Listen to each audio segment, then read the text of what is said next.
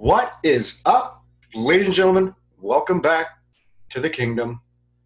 My name is Drums. Again, I will be your host this evening. Uh, joined with me, two lifelong friends, two brothers in the minds behind KNG Golf. First up on the tee, we'll switch it up. We'll go to Jordan this time. Jordan, Oh. Anthony, how you doing, man? I'm doing good. I got a new mic. Doing Mike? Doing Mike? There we go. Good start for the vocabulary. Doing good. got a new mic. So hopefully you guys can hear me. I don't know. I think it looks like you guys keep freezing on me, but I think you guys are just doing this now. I'm drinking a Sol beer, SOL. That should go And with you, there- isn't it? Yeah. Well, usually every time I go to the liquor store for the last couple weeks, they're completely sold out. I seen somebody buying one last week, and that's the first time I've ever seen somebody other than you drinking them. Well, let me know where they're at because Elsie's been sold out of them for the past couple weeks. So this is my last one. Heck of a beer. And next Sit up on the me. tee is brother Regan. What's going on, Reg? How you doing? Sure, that's kind of rare that you have the uh, honors, eh? Yeah, drums really, really threw me off guard there. Threw me off I guard. I just couldn't speak afterwards. I fumbling I shit out on the pod and real life, but either way. mouth. Speaking of Um, that, uh, what happened? What happened in Gilbert on, on Monday? Who won? The guy, Uh, who, guy who plays there every day. oh, How many strokes did you? yeah, I, I probably won. I don't know. With strokes, I don't know. I, yeah, I probably still would have won on Monday. Mhm. Beauty day, anyways. What did Yeah, you shoot? What was I on Monday, George? 72 or 73? I don't remember. One of the two. I was I had a chance to get it going, but What do you guys Yeah. play? Like, do you usually like play for something? Like, if it's just you two at the lake, do you guys like bet five bucks or something? It's, Or it's just- almost like you. It's almost like you knew that we do. Uh, we got this. Jory, you, you would know better who it came from, but Yeah. we basically had a bag tag that every time we play at the lake, I give him a couple strokes and we we play a match, and whoever wins gets to keep that in his bag till the next time we play each other at the lake. Oh, that's cool. Where's it from again, Jory? It's from the United Kingdom. It's where we got all our ball markers. So I don't know if it was because the order was a little bit late or if he was just being a nice guy, but he threw in a bag tag that kind of matches the ball markers. It's a it's a really nice brass, polished brass. So there was only one of it, only one of them, and I figured we'd fight over it or something. So I figured we might as well turn it into some sort of competition, just like everything else in our life. Hey, Rigo, Oh, on the yeah. golf course, anyways. No, there's been some battles elsewhere. yeah, You know, you, mini you hockey. witnessed all them drums. That one time he was curb stomping you outside. That was on my birthday. Yeah, that was a bad. That was a bad one. I had to walk away from that one. I think curb stomping is probably a It was aggressive, but like he was laying across the curb and you stomp on his gut. This guy. I'm so scarred. okay, we don't. Yeah, let's quit digging up bad memories for real. Yeah, we'll need What's a therapy session Tom? after this. Drummy, what are you up to, buddy? Not much, man. Uh, Play this week? played yesterday our match. Forgot that my uh, partner was on holiday, so I went went solo. Oh boy. I actually have no idea if I won or not. I pieced out of there after I was done. I didn't even care. So you won one v two. One v two. Me and Ronnie actually, uh, we had to finish the last three holes of a match. We were playing last Tuesday before we got rained out, so we went two and zero yesterday. So it brings us to a uh, in the standings at three and four. So that's that's really good for us. I think we're two and six. Just getting worked. We played Args and Mertz yesterday. It was pretty fun. Oh, they play together. Yeah, and you got them. yeah, we got them. Me and me and uh, Mertz had a twenty dollar bet during the weekend shenanigans too. So it was nice to take twenty bucks off him too. I think me and Moose are we're we got we got twelve teams in the league and we're in about fifth place right now and there's about four teams log jammed at about the same amount of points. So top six get in to the A side finals and the bottom six go down to the B side finals, so we're we're cutting her close. But I don't know that we've ever been in the A side. How many weeks left? Only three. Really? Huge drums Christ, we go to like middle of September. Do you? for regular Yeah. season though. No, I guess like it ends in the middle of September. So we probably got, I guess, we're in the middle of July all of a sudden. eh? Yeah, Yeah, we probably got four, five, maybe. I think we got two left, and then there's lots of farmers around this area though, so we we usually like to wrap it up pretty early, so we're not missing everybody at the end of the year. Yeah. Yeah, we try to finish ours before Tamarack starts, which is usually mid August. So Oh, really? playoffs will start at the end of July for three weeks, and then we have our year end tournament right after the Tamarack. So it's a lot of golf. Our year-end wind-up, like we usually play like a scramble or something, everybody, and then have steak dinner. Past two years, we've had the bowl because it snowed. It was so late. What? So you guys are kind of in like uh, leagues that, like, you guys kind of created them on your own. Like, they're not necessarily the club's league, just basically self-ran leagues. Yeah, it's like a group of friends kind of started the one I'm in, and then uh, my cousins were in it, and I needed a league to play in. So You two, drawer. Yeah, it was me and another couple guys that started it five years ago, I think. So we started with eight teams of two, and then we got to ten, and then we got to twelve, and it's been awesome. I've I've met tons of tons of great guys in that league, and the majority of them are between say twenty five to thirty five. There's a few a little bit older, but and they're for the most part they're you know 20 handicap and under so it's it's fairly competitive and it's uh, Right. a group of guys and a lot of us work together and we help each other with business stuff and it, it worked out pretty See, like in Gilbert, both men's nights. Like, I mean, the course is shut down Thursday nights because it's the nine-hole league, and then Tuesdays is the is the, the also club ran men's night, which is 18 holes. So there's not really any say leagues of their own in Gilbert. Like, it's all. I guess it kind of takes everyone around here though to form a league.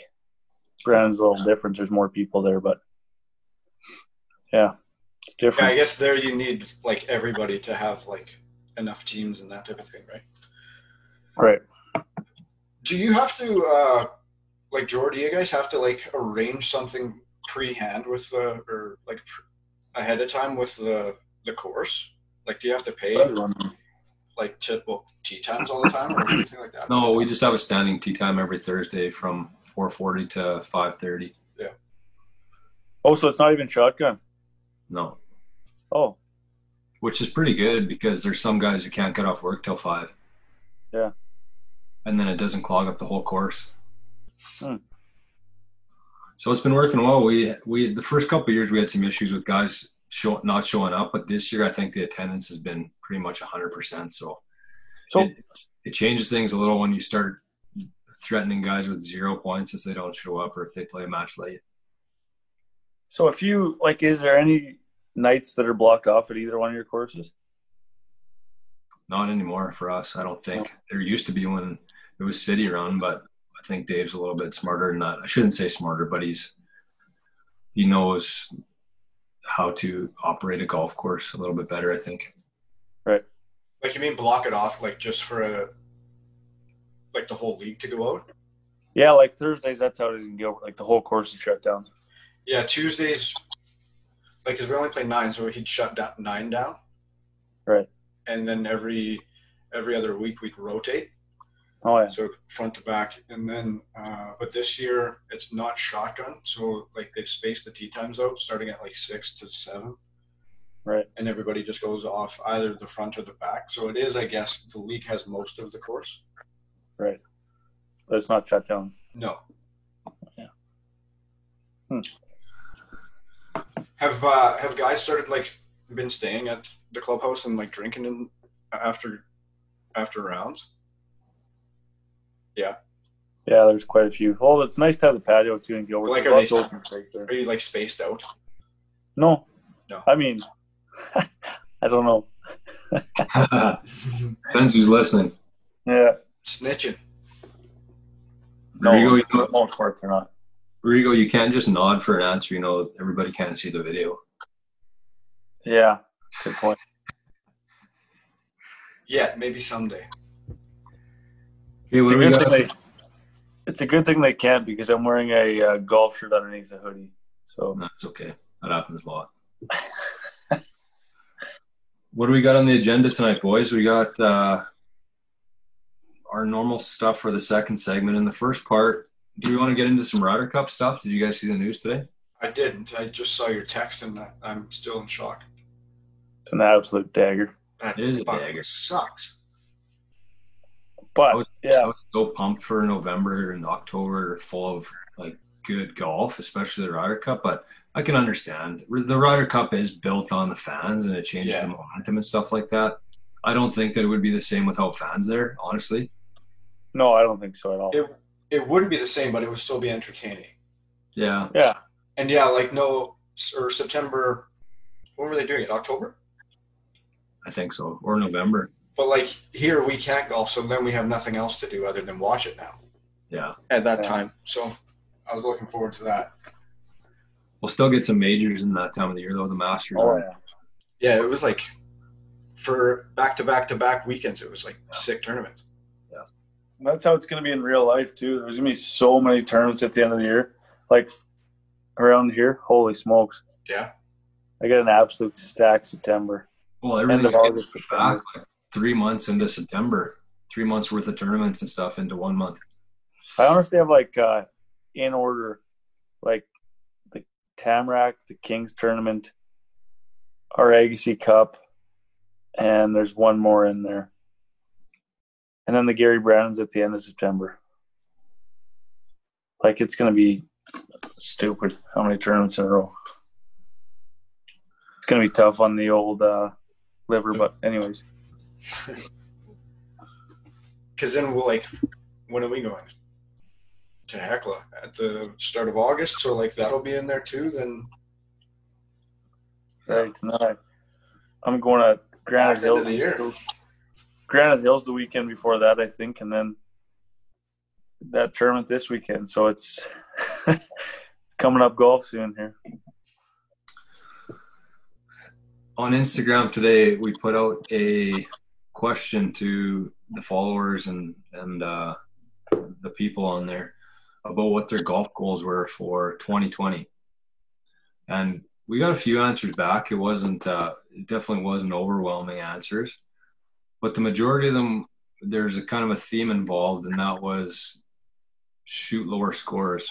Some people said break 80. Some people said to consistently shoot in the 80s some people said shoot 85 to or 80 to 85 consistently. So kind of what we wanted to talk we the main idea was we're going to discuss some of our goals for golf and kind of just discuss goals and how they impact our end situations in life. But i think we're going to kind of change gears a little bit and one thing i've been fascinated with lately especially is the mental side of golf. And it's probably going to be part one of 500 in these podcasts. I kind of it's it's a theme that I want to talk about more often than not.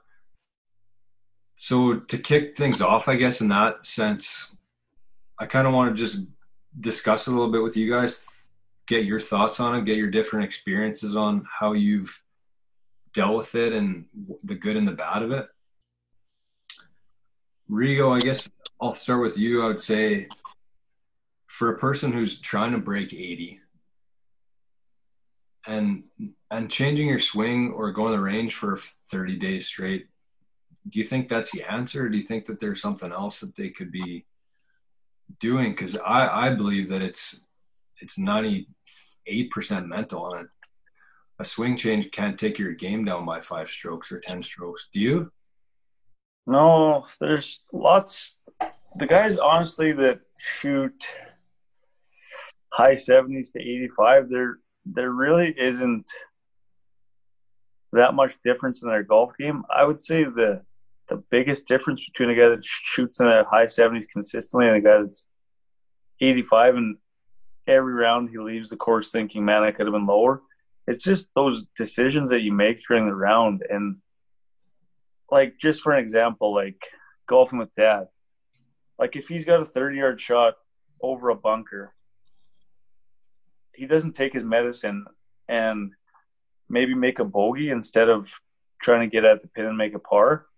And instead, he he hits it in the bunker, and then he brings double bogey into play. And it's it's it's shots like that that if you just cut those out one at a time, I mean that'll get you closer to your end goal sooner. Drums, what do you think about that? I guess just to give a little bit of context here for the three of us, full consent. None of us are PGA certified or anything on those lines. Rigo's about a one to three handicap. I would be a seven to eight handicap drums. What are you about? 14, 16 ish.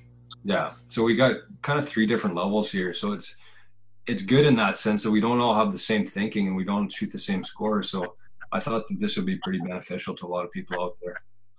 But drums, if well, like, what would be the difference for you in a, a round where you'd shoot 90 versus 80 on the mental side of things? Like, um, well, like, like Reg said, like, no, or actually, like, play smart. Like, I'll be maybe just off the the fairway or something like that, and just try to hit like some shot that I shouldn't be hitting, or try muscling a club that I have no business hitting that range. Right. So like little little mental aspects like that. Um, when I I find when I do actually um, go to the range and and if I know I have to work on something, like even just slowing my swing down, like I had to do that this year. Like I couldn't get off the tee box. It was the most embarrassing thing. Mm, right. And so like I knew I had to slow things down. So like I did actually go spend time at the range and force myself to do it correctly. So then I would go to the course and not think about shooting in the 70s, just focused on what I actually had to do to hit the ball the way I wanted to, right? Like go through your mm-hmm. kind of pre-shot routine, all that. And then I started golfing better again. And then along with that came confidence. So basically, it's like you said, it's 95% mental to an extent. Now there will be guys that shoot whatever 105 to 115 that like you're not going to go and shoot 75 tomorrow. Right. Yeah. yeah, there's a there's definitely a range where it makes a big difference. But th- those guys who are shooting 115 could probably use some some mental floss, as you would say, I guess. For sure. In terms of well, course management would be big. I don't know if that's so much mental, but Course yeah. management, course management's huge for huge. higher handicaps, right? Hundred percent, yeah. Like if you hit, like, if you hit your five wood, like I, I tell it to my dad too. Like if he hits his five wood 230 yards, but he knows he's hitting it, like fine, just bunt that sucker down there, and then we'll figure out chipping once you get up there. Like he's a gas mm-hmm. can with chipping, like. But then at the same time, chipping too. Like it's like, well, do I use a wedge from here? It's like, well, no, you can probably just bump and run it and just have better success by doing it that way instead of trying to hit a shot that you just can't do. Right. Yeah, what's that? Just going back to dad there, because the focus, the focus on this was kind of like the mental part of it. So if say you had that same shot where you're 50 yards from the green and with a bunker in front, or say even 20 yards with a bunker right in front or water, whatever it may be, what goes through your head when you're about to hit the shot uh, in terms of your routine slash thoughts? Through through my i i honestly i'm just trying to make up and down. I to tell you it's just it's kind of it's different to play with so many guys on men's night that see the bunker there i guess. Or if there's a pond in front of the green they see the pond like i don't know it's just I guess it's different ways to look at it and confidence. So for you, do you, sorry, it's like step in or whatever, but for you, you don't. So you said like you don't see the bunker or the water. For you, do you just picture like a five or six foot circle around the pin, and that's your yeah. target? That's basically yeah. all you see. Yeah, I like literally. I look at the slope trail on the hole, and I I just try to figure out where I have to land the ball because I know it's going to check up, and I know it's going to so I just pick a spot to hit to. And then honestly, like, I, I don't know. I don't think about the stuff between me and the hole because you can't really. You just got to pick a spot and try to hit to there. It's like when you're driving, right? You can't look where you're hmm Right is it going. you. Yeah, you don't like you want to look past where you're where you're going. Right.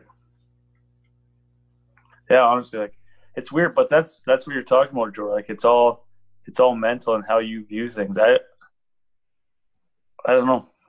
I would agree. I don't see. I don't. I think about the bunker like I, I'm aware that it's there, but I just put my complete focus on the spot that I need to land, and I can kind of see it where I need to uh-huh. land it as it as it'll roll out, just through uh-huh. experience, I guess. But what would you say? And this might be tapping into your memory a little bit, but when you're golfing your best, or say, you know, you're a couple under par, or one of the best rounds you've had what are you thinking about or are you thinking or was there any specific thoughts in your head that you were focusing on Uh, I think if you overthink it, that's when you kind of get into trouble. The round, the lowest round I ever had, and you guys, well, you know for sure, Joe. Like I was 62 at Dauphin that day, and like, if you asked me after 13 holes what I was at, like I, I honestly didn't know what I was at. Like I was just kind of one of those days where, like, I missed a few putts inside 10 feet. It was just like, if you don't have anything going wrong and everything's just coasting along, that's when you golf your best, in my opinion. Like right if you're golfing with a couple good players and there's no, you're not looking in the bush, everything's just yeah right dialed in. I think that's when you you play your best. on the flip side of that i think if you're if you start the the round with a couple good holes and all of a sudden you you know slice one of the trees or something it's a little harder to come back from that right Mhm.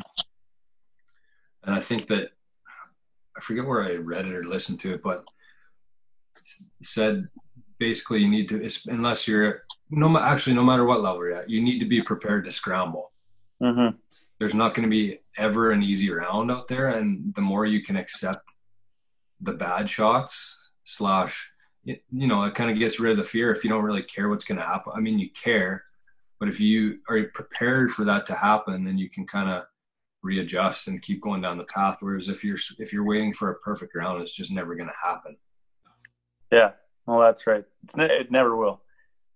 But and i find that i golf better actually if i bogey the first hole or start with a higher score because then i start playing a little bit more aggressive instead of just trying to hang on there and hang in there the the thing that I've I used to struggle with, it's not I don't so much anymore. I used to get four or five over like early, like say you make a couple doubles.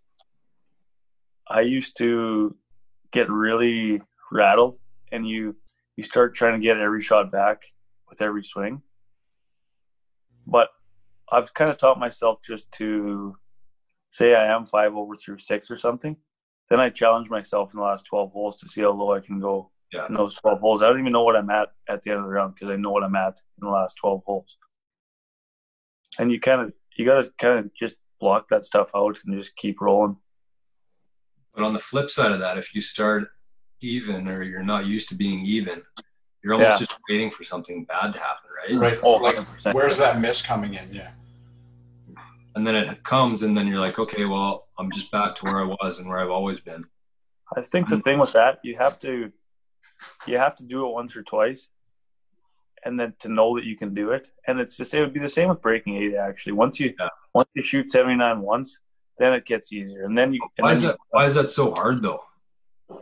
it's a mental hurdle. It it for sure is because you start gripping it tighter and you get adrenaline and you hit it farther and you don't account for the adrenaline and then it's just there's a lot that goes into it that it like you said it is mostly mental. Why guys can't shoot in the seventies.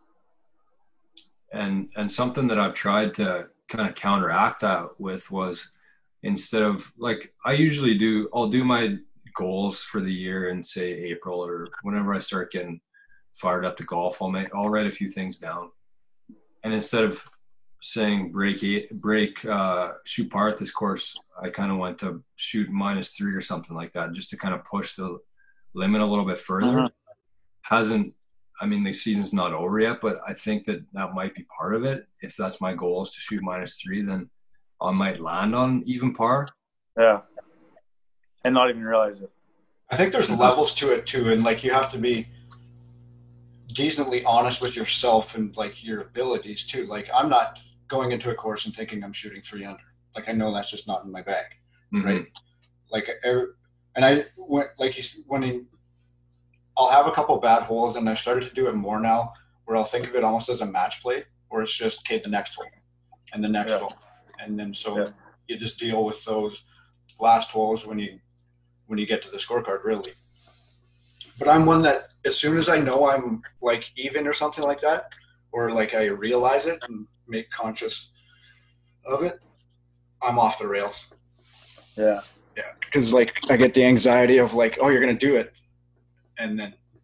I You- but but the reality is like you, I guess like you can't be.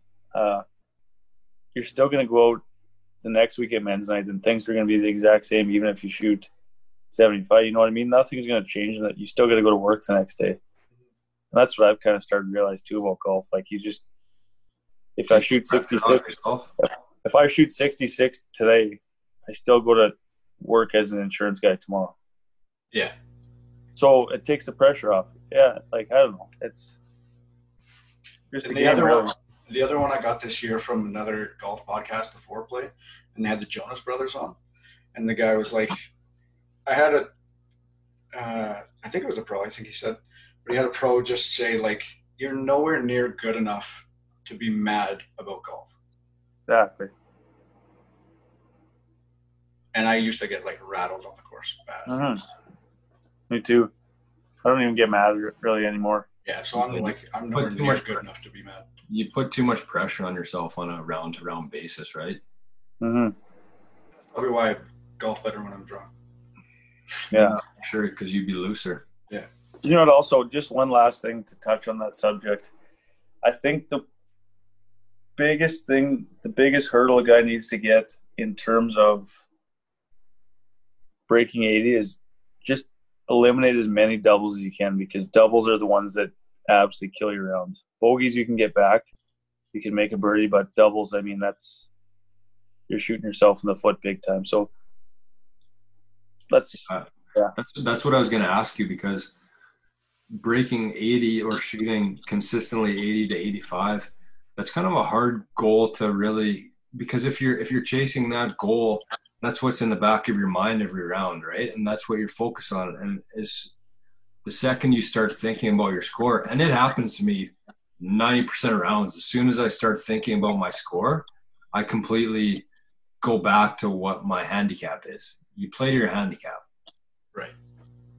but if you can focus on if you're 85 if you're trying to shoot 80 to 85 consistently maybe the focus should be on no like no three putts right instead Yeah. of instead of hitting the green and taking a run at a, at the hole just lag it in there and and make a two putt because three putts kill you double bogeys kill you triple bogeys are i mean You done? tough. So instead of focusing on the score part, I think that if you put your focus on other things that would lead to the score going down, I think that that might be a better way to do things. And, and I could probably take a lesson from that too, just saying that out loud. Because even the fact that I had my goal is to shoot under par and around, that's what I'm focused on, right? And then that's in the back of my brain every time I'm close to it, and then I lose track of where I'm at, which is Yeah. all you need to be on the golf course. Just focusing on the, the score, not necessarily living in the moment for like even the shot you're about to hit. Yeah. Right. Yeah. And yeah, Snoop Snoop said on when we asked the best piece of advice you've ever received. Yeah, D-O double G. The best piece of advice you ever received. He said, "Don't follow up a bad shot with a dumb shot." And I think that's what a lot of guys that shoot 80, 80 to 85 do as well. They try to get everything back with the next one, like try to make a par from there. Where if they just chipped out, they're probably making bogey and they're only losing one shot. Instead, they hit the top of the tree and it goes in the bush, and then you're you're picking up for auto triple, and then it's Yeah, just- that's that's that's great advice actually. And if you get a couple triple bogeys, it's pretty hard to set any kind of score with that. Yeah, yeah, hundred percent. And one thing, Rigo, was the unplayable lies. Mm-hmm. That's another thing that I know that me and you were talking about last time we were on the golf course, wherever that was. And there's a lot of guys who are, you know, three feet into the bush or two feet into the bush, take a whack at it, and it goes Nowhere. inch or through the next fairway or into the bunker or something. Where if you just take a stroke and you get yourself into this, for most guys that are going to be playing, the rules aren't that fussy on where you drop the ball, right? Right. In the in the PGA or something, you might have to go back 100 yards before you're playing by the rules. But if you take a stroke and you get yourself back in play, you're, you're making a bogey instead of looking at a triple. It's it's that kind of stuff that that can send you from a 90 to a, an 82 pretty quick, I think. Yep, Yeah. for sure. anyways, like I said, I think that that's one thing that I really want to talk about into further detail going forward, and I would like to have some input maybe from people or if anybody knows anybody who deals with that kind of stuff uh, we'd Oh, love to definitely. That's that's interesting. and i think that that's something that we'll strive for moving forward And with a lot of that stuff, like as soon as I wouldn't be able to tell you a lot of that stuff until you ask the questions, and that kind of it's stuff that I just think comes for I take for granted, I guess. But Yeah. that is that's the big difference, I guess. yeah and guys just some guys and including myself and it's something that i'm trying to educate myself on Mm-hmm.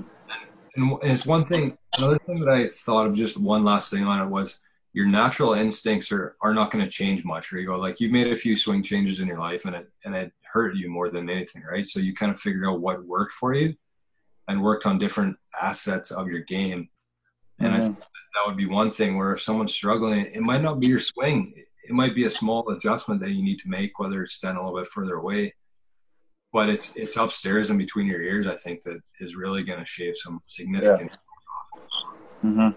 Yeah, nobody has to Definitely. Have the tiger swing. Not everybody, right? right Oh man, I went through. Well, we'll we'll touch on it on a later date, but yeah, I'll, we'll get to that later. Save everything because that's another twenty minute conversation. So Yeah, and you talk about the, the putter being such an important part of the game, but you could you could hit a thousand putts in your basement and you're not going to be a better putter. It's it's stuff like oh the mental Yeah. part of watching the ball or thinking about the ball pouring into the hole or where you want it to fall into the hole. Like that's all up here, right? So I changed that grip on my putter, man. The last three rounds, I've I've actually made a few putts outside six feet, and it's like honestly, like seeing the ball go in is like the best feeling in the world. yeah, and it's nothing that you could have practiced in your basement, right? Because No. I've been through that too.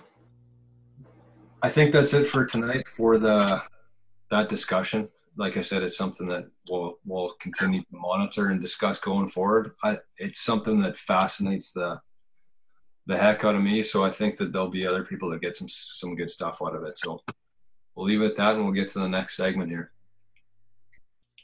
Tonight's free ad is brought to you by Mrs. Dash extra spicy seasoning blend. If you've heard this before, you've listened to our podcast, actually, that's a lie because I didn't know what it was last week, but I dug it out of my drawer and I have it in front of me now. Mrs. Dash is excellent on Caesars, on chicken. and the best part about it is it's salt free. If You like Caesars and you like chicken, check out Mrs. Dash. It can be found at your local grocery store in the spice aisle. It's about five bucks. So if you want to spice up your life, get some Mrs. Dash. I'm Ricky Bobby. If you don't chew Big Red, then f- you. If you don't use Miss Dash, then fuck you. We are recording. We're back. Before we get into the second segment here, I figure we should just discuss a few different things. Um, since we have a few followers and few listeners already, we could squeeze in a few comments and questions that have come up um, based on the previous episodes. So the first comment we had, and you guys haven't heard any of these yet. First comment we had was Colton Easton loved the fact that Rikishi was your favorite wrestler, Ego. Stink face. he said he laughed out loud pretty hard at that. So do you have any further comments on that, or did have you have you let it soak in since you confessed that to the world?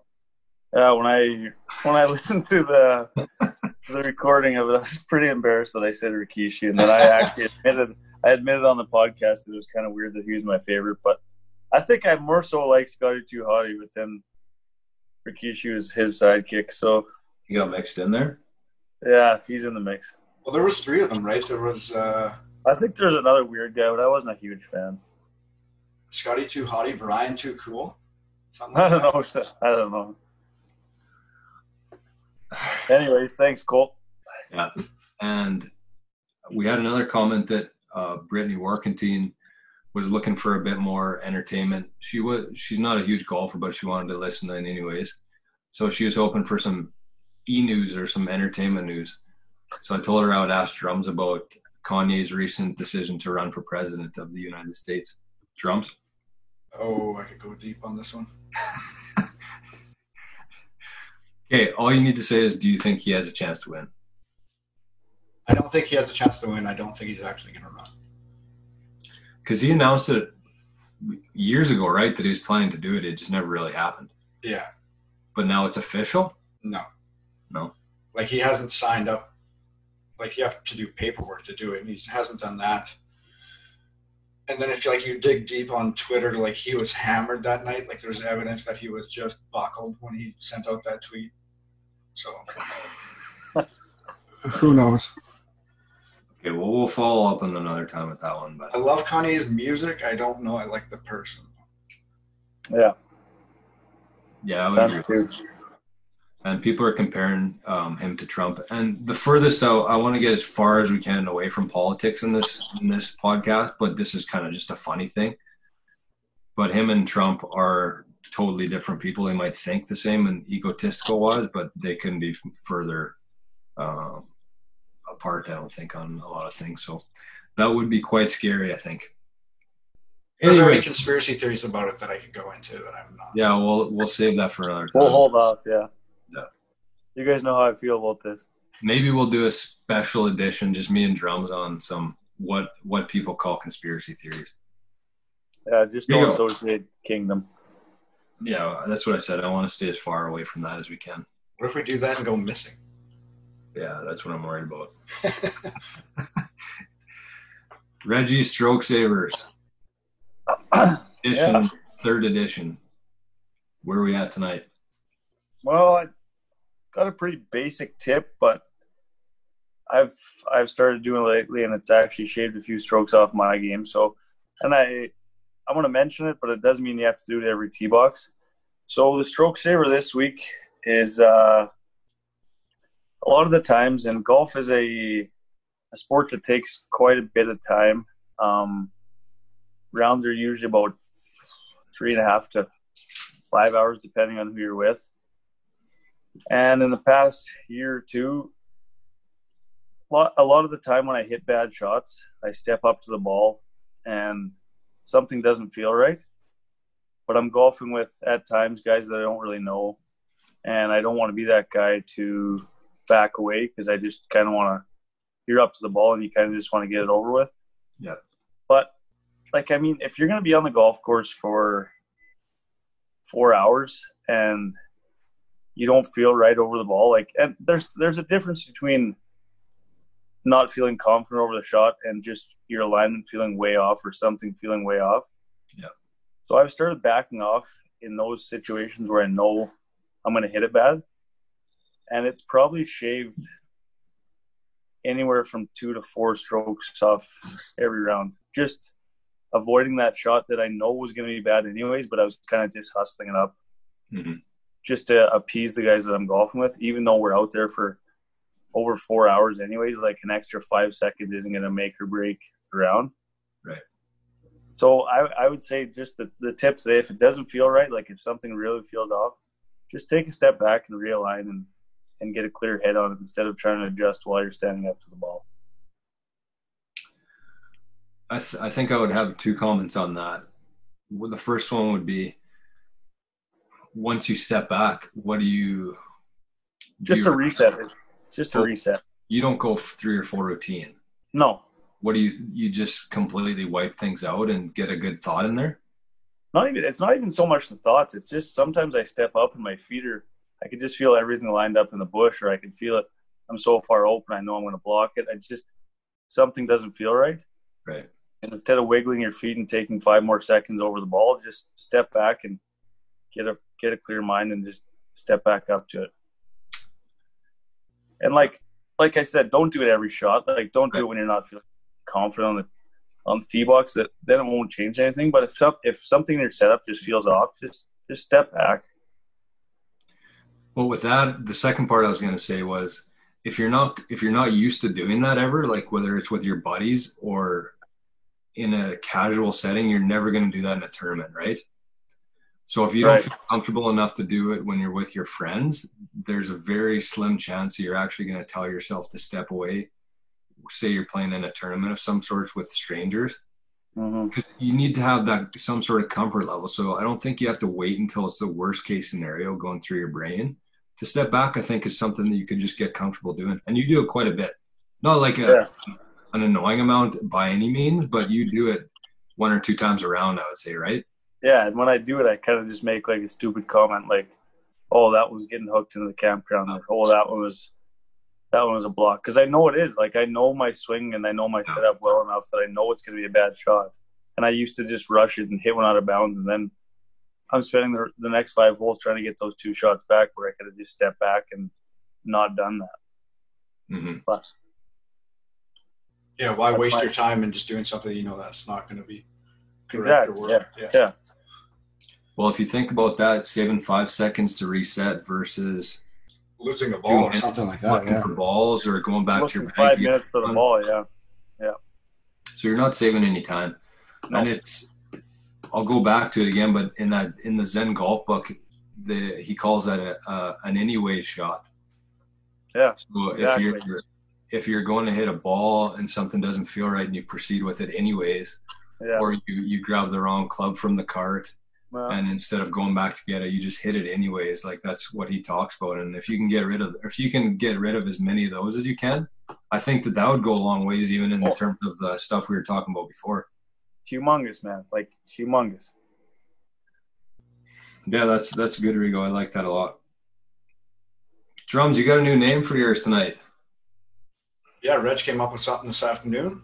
We'll see uh, see what the people think. What are we calling it? Drumsy's Culture Corner. Yeah, baby. All right. So uh, yeah, with that, I'm going to give recommendations: TV shows, movies, maybe some booze that uh, is tickling the palate these days, or kind of anything in between. Um, tonight, tonight I got um, it's a new show we started. Uh, it's an HBO documentary series.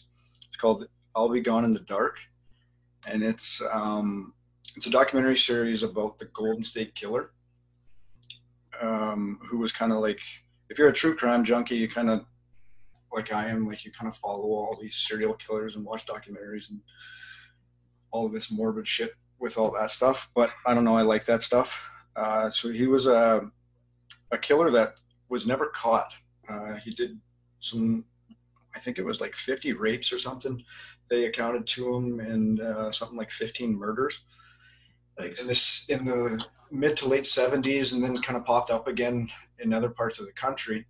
And uh, this documentary kind of follows this writer named Michelle McNamara, who um, I don't know if you guys know the the comedian Patton Oswalt. Yeah. he's in a bunch of shows and stuff like that. Uh, it's his wife, so she's uh, she was a true crime writer, and then she got really immersed in in this case. And uh, did you guys watch that um, Netflix documentary "Don't Fuck with Cats"? No, So it's I- like it was pretty good. It wasn't. Wasn't that about the killer in Montreal? Yeah. So it, like that one kind of shows like how the internet like kind of sleuths sleuths together and like mm-hmm. basically tries solving the case like just with the information that, that they can find on the internet and stuff. So that's what she did. She just kind of compiled all this stuff and then started writing a book and then she passed away. And then um, like a lot of her findings and stuff led to a bit of information that would have helped the case when it actually was solved, and it was solved um, very recently. I think it was just a couple of years ago that he was he was caught. Yeah, just last year, I think. So And she had a bunch of the info. what's that? And she had a bunch of the info that she yeah, like she like from all the stuff that she gathered and like she would go and interview the, de- the detectives and stuff, like retired detectives that worked on the case and get their info, and then she like just spent years on this case, like just putting everything together. And then like it's a crazy way how this guy gets caught. So um, the second episode just aired on Sunday. Um, so I think that's Well, this is just one episode. Yeah, well, then another. I think it's a six-parter, but uh, it's just a weekly thing. Oh yeah. Yeah. And what's it called? I'll be gone in the dark, I'll be gone in the dark. I'll be damned. and that's my uh, culture corner for the evening. Culture corner. I like that. That's what Grandpa Hal used to say all the time. Well, I'll be damned. yeah. Oh, is it my turn? It's your turn, buddy. What do you got? Uh, you spitting some uh, wisdom at us? Yeah, I had a hard time deciding between two things today.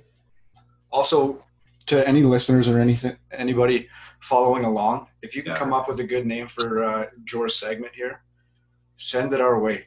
We are struggling. It's hard to name because it's kind of absolutely all over the place, It's a bit of everything. especially No. tonight. Well, tonight's yeah, tonight's just on par with everything else. So I'm going to split this between two. The first one's really quick, and it was something that happened to me today when I was driving. And for anybody who's familiar with Brandon, there's a bridge, and people have a very hard time merging onto it. Instead of using two lanes and merging in, they'll back up four city blocks just to stay in the same lane, so they don't have to be uncomfortable and cut somebody off. So today I was crossing the street that everybody's in this one lane on, and the people I couldn't cross green light because there was people lined up for four blocks because they wouldn't merge. So Like they were in the middle of the road. Hundred percent. Two vehicles were not just one. I couldn't even go around them. There's two people blocking it. And instead of going into the other lane like a normal person would do, they just sat there. And I'm like, okay, I need to get word out here. So if you are in Brandon and if you do not use the right hand lane to merge on 18th Street, please, for the love of God, please start doing it. That's part one. There's a lot of jackasses in this town that won't let you in. But they think that they're I'm one of them. that won't let people in. Yeah. Oh, I love it. I'm just like waving people through. I'm like, yeah, man, thank you for using this lane. Get in, come on in. but people are just scared to be dicks, but they're being even bigger dicks by staying in that lane and backing up traffic for blocks. So just a PSA, to use the right merging lane on 18th Street if you're in Brown. Okay, so the second part of this one.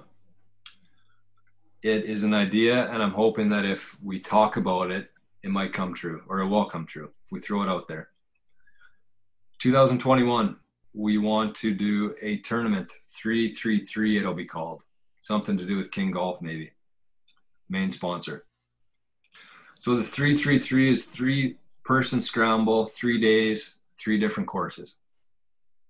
And the reason that I wanted to put it out there is we got to start planning it soon, probably for the next summer. And we would love to have some people on board with it whether you want to be a sponsor for it whether you want to help plan it whether you have some ideas for different courses slash transportation that we could use. We would love to hear it. So whether it's tweet us reach out to us on instagram text us we really want to make this thing happen. I think we think that it would be uh, something well nobody's doing something like that right now and i think that there's a there's a lot of very serious golfers out there that would that would be all over that so like i said just an idea hoping it comes true and if there's anything that you can help us out with on that in terms of absolutely anything just let us know yeah, I think that'd be a blast. That'd be sweet. There are wanted some to legit- this summer, but COVID kind of got us in Yeah. time. That's right. There are some logistic logistical issues, but when you kind of get into something like that and you get a few different people involved, those things usually just take care of themselves in some sense. So Yeah, somebody knows somebody that'll have. that's right. So let's get to the last segment. Rigo looks like you've been chomping at the bit to get your question out there. You wouldn't tell us earlier, so No, I, it's it's nothing crazy. It's more of a discussion than, than a question. But with all the buzz around Canadian golf right now, and it's it's apparent and it's it's awesome to see. I mean, Taylor's 102 right now, and it, he's two spots away from having four Canadian golfers in the top 100, which is unheard of. Mhm. So, in your guys' opinion, which Canadian golfer, if any, will be the next to crack the top 10 in the world rankings? Uh, just a fact Mike Weir, the highest he got was third in the world, and that was in June of 2003. So, right now, the current rankings Adam Hadwin is 53rd, Corey Conners is 68th, Mackenzie Hughes is 99th, and Nick Taylor is 102. when Weirzy won the Masters, what did that do to his ranking? Like, does that jump? Sh- does that catapult you way ahead? Yeah, and then he uh, in June it said he finished third at the U.S. Open, and that bumped him up to third in the world golf ranking. Oh right, yeah.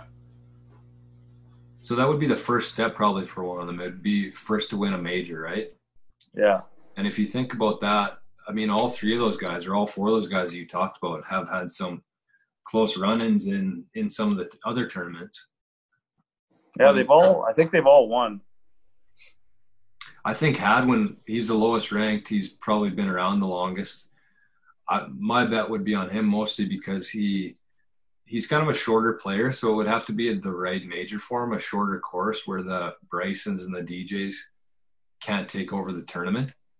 But he, he's so good with his his iron game and his putter, and he's pretty consistent off the tee. But he just lacks the distance that those guys do. So it would have to be under the right circumstances. But I think that if he wins a major, I think he could he's got the most potential being there. Drums. Yeah, I'd agree with with Hadwin too. I don't know. I like Conners too, though. I I'm gonna. Pre- I'll throw a hot take out and predict that a Canadian wins a major in the next two years. Oh, I'm on that's board only eight. No, that's only seven because there's no open this year. I like that. We're due, man. That is bold. That's bold. I, I couldn't love it anymore though, to be honest with you. Yeah, no, I'm I'm in on that. I'd put money on that. I'm gonna say for my answer quickly. I'm gonna say Conners. I just think he's got like, and I, I nothing against Hadwin. I absolutely love watching Hadwin. I love how he how he's a bit of a head case and he speaks his mind on the course and he bangs. I, I love that, but I just think Conners. He was a an absolute dominant amateur for years, and I think he's got more of a an upside to to take over. Not not just to be to finish top tens. I think he's got the chance to win a, a few tournaments in a year. Oh, And just go on a good run. Yeah. No, How old would he be? He'd be like mid twenties maybe, or Oh, I thought he was a little Like- bit older. he might be my age actually. He might be twenty eight. It's pretty cool to have like this many to cheer for on the tour. Yeah. Like, what did we He have? is twenty. Weirzy and Stephen Ames when we were younger. And David Hearn. All right, and then uh, what's the guy from Saskatchewan? That Graham The yeah, Gillette. I always forget about him. He's been out for like two years, hasn't he? He's actually he was kind of making a comeback before. I think it's his back, isn't it? Yeah. Yeah. But the, la- last week was the first time that three Canadians have ever been in the top 100. I think that's what Bob Weeks tweeted, right? Yeah. That's that's awesome, actually. Yeah. So Corey Conners is twenty eight. So he's Well, he'd just be coming into his prime, I guess. Yeah, I would say so. In terms of experience and stuff, and probably getting a little bit stronger. Yeah. Drums. What's your cue for the night? I had one, and then I realized we probably all have the same answer. Yeah, we don't want that. We want Yeah. some hot takes, as you would say. So my question, I don't even know why this was. Uh, what did you prefer growing up? Street hockey or um, Flor- uh, not Florida, mini sticks. Rigo's got some funny stories about street hockey in Strathclair. We played a ton of both. Yeah. And, I- and mini I- hockey, actually. What's that? We have some funny stories about mini hockey and street hockey, and, and a lot of it got very heated. But Yeah. Rigo, like in Strathclair, just for a little bit of context, in Strathclair, the population would be 250 to 300 people. So when we played street hockey, it was uh, n- a seven-year-old, or how old would you have been, Rigo? Oh yeah, probably six or seven. a seven year old playing with a 16 or 17 year old. Like it wasn't all 12 year olds or something. It was like, You needed the whole town to get a game going. yeah. And I remember Rigo took a stick or something off the, the eye and he's probably still got a scar there. He's, yeah, he's showing it. Yeah. Took a big chunk out of my eye from a 15 or 16 year old as a six or seven year old. I, I used to take quite a quite a kicking when I was a, when a kid. And a lot of it was, and a lot of it was well deserved, but Yeah, lots of it I deserved. Yeah, you were a little Some- shit. I've come a long way. and then I got chased by a big dog one day when we were playing street hockey. Yeah, we we uh we would bark at this dog that was actually on a double leash and he'd be barking at us while we're playing street hockey and we'd bark back at him and just torment him and he was a big Oh.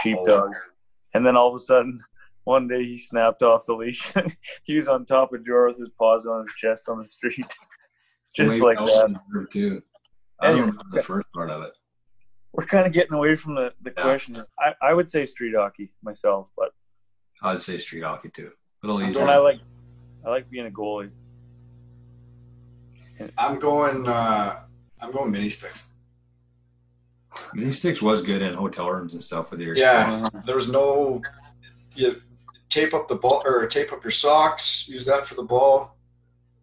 yeah Yeah, that was those were We pretty. used to have we used to have good battles in your basement too.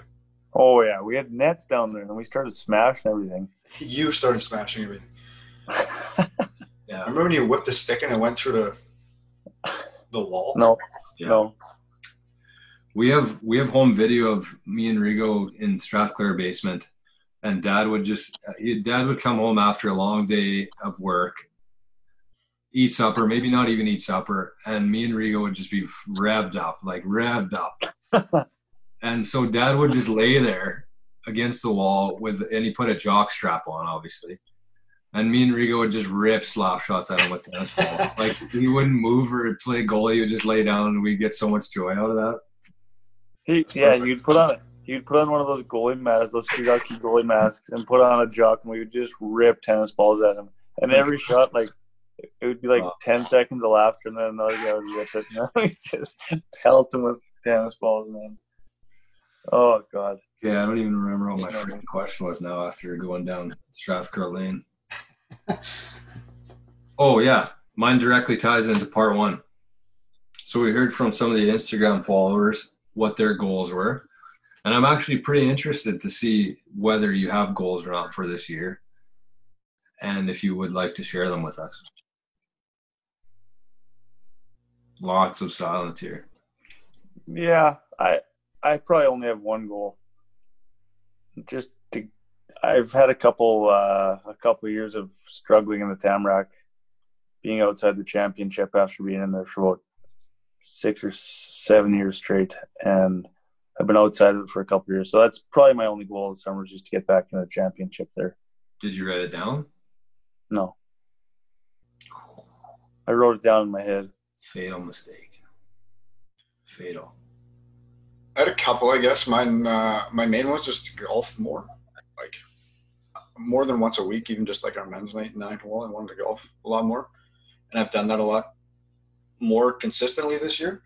hmm I think I've golfed twice, at least twice a week, Thanks to COVID. every week. Yeah. Um, and then I wanted to shoot under seventy-eight. Was my main main So goal. you, so you had a score goal too then? Yeah. Yeah. But like, it, it's not always my focus. I think it'll be maybe more later in the year because I still have like things I know I have to work Yeah, That's right. on my game to get it there. The tough thing with us is we we progress throughout the summer with golf and we tweak things along the way. and in August, September, we, we kind of peak, and then all of a sudden it's minus 30. Yeah, right when you're hitting good, it's like, oh, season spring. Uh, yeah, and, and actually, one of my goals was to golf, do winter golf a lot more. Yeah. And we did do that. Actually, Yeah, we actually did. Yeah. Rigo made quite a few trips into Brandon this winter. We went out to Shiloh for quite a bit actually, and and it turned out to be whether it helped the game or not. It was just nice to get out with the guys and swing a golf club, and because there are winters where if you don't get away or if you don't get virtual golfing, you don't pick up a club for five months. which is crazy. I, I would say it helped a lot actually. Yeah, Just for your first swing, the first day isn't your first one in six months. yeah, that's right. And it was cheap entertainment, man. Like out there, it was Oh yeah. unreal, Six Phenomenal. hours for twenty five bucks or something, or five hours. right? You got any goals, Jordan? Well, I kind of said my one that I was trying to talk myself into, which hasn't worked yet, but I still got some time. And, Oh, lots um, of time. and the virtual golf is one more. I wanted to get some lessons this year. I wrote that down, but I just I can't find the time to do it. Uh, maybe I will. Who knows? Wouldn't recommend. You wouldn't recommend getting lessons? No.